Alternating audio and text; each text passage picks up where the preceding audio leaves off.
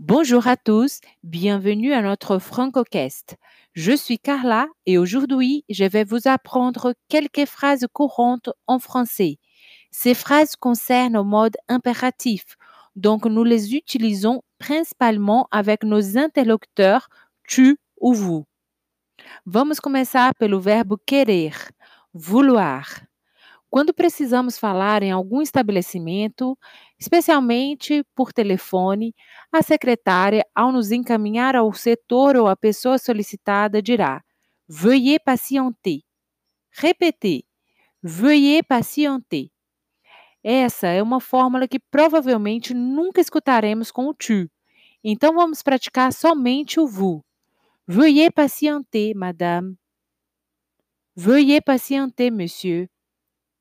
Outra ocasião que vemos esse verbo é em cartas ou e-mails profissionais, onde no final podemos encontrar a seguinte frase: Veuillez, madame, agréer l'expression de mes sentiments. Ou Veuillez, monsieur, agréer l'expression de mes sentiments. Sim, para nós brasileiros pode parecer excessivo, mas é uma fórmula muito comum em documentos oficiais. Uma fórmula mais leve e bastante frequente é usada quando anexamos algum arquivo no e-mail. Aqui no caso, o arquivo é um currículo e a frase fica da seguinte forma: Veuillez trouver ci-joint mon CV. Veuillez trouver ci-joint mon CV.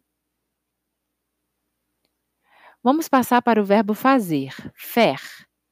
Ne fais pas ça. Não faça isso. Repita ne fais pas ça. Nessa forma que acabamos de aprender, o verbo está conjugado para o tu. Então, usamos com amigos, familiares e pessoas com as quais temos liberdade em usar o tu. Agora vamos ver o vous, que designa um grupo de pessoas ou alguém que temos que manter uma formalidade. Ne faites pas ça não façam isso ou não faça isso. Depende se o vous é uma pessoa ou um grupo de pessoas. Repetir. Ne faites pas ça. Outro exemplo com o verbo faire. Fais attention para o tu. Fais attention. Agora para o vous. Faites attention. Faites attention. Vamos repetir? Fais attention. Faites attention. Passemos ao verbo aller, ir. Ne t'en va pas, s'il te plaît. Não vá embora, por favor. Ne vous en allez pas. Não vão embora. Répétez. Ne vous en allez pas. Ne vous en allez pas. Lembrando do nosso primeiro exemplo com o verbo vouloir, em conversações telefônicas escutamos também a seguinte frase: Ne quitte pas, parecido com aquela canção Ne me quitte pas.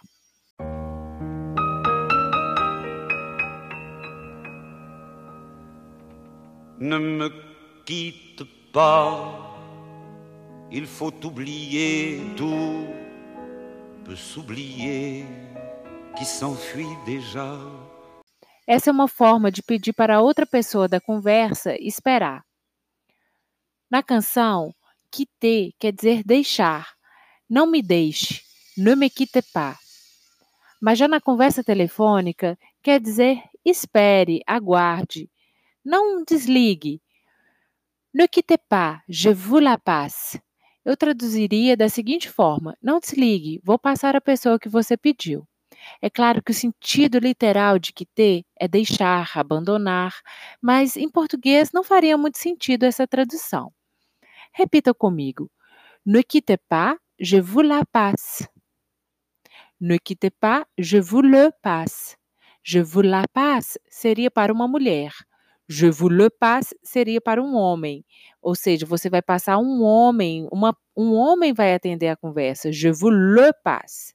Uma mulher vai atender je vous la passe. O verbo s'asseoir agora, que quer dizer sentar-se. Quando chegamos em algum lugar, por exemplo, um hospital ou uma empresa, podemos ouvir asseyez-vous. Asseyez-vous, madame. Asseyez-vous, monsieur. Já quando chegamos na casa de um amigo, podemos escutar assieds-toi. Repitam. Assieds-toi. Agora, asseyez-vous.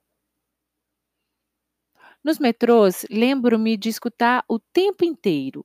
Allez-y. Esse é o verbo aller, ir.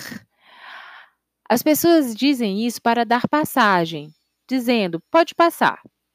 Ouvimos principalmente o allez-y, mas às vezes também escutamos, especialmente entre os jovens, o vas-y, que quer dizer a mesma coisa, porém mais informalmente.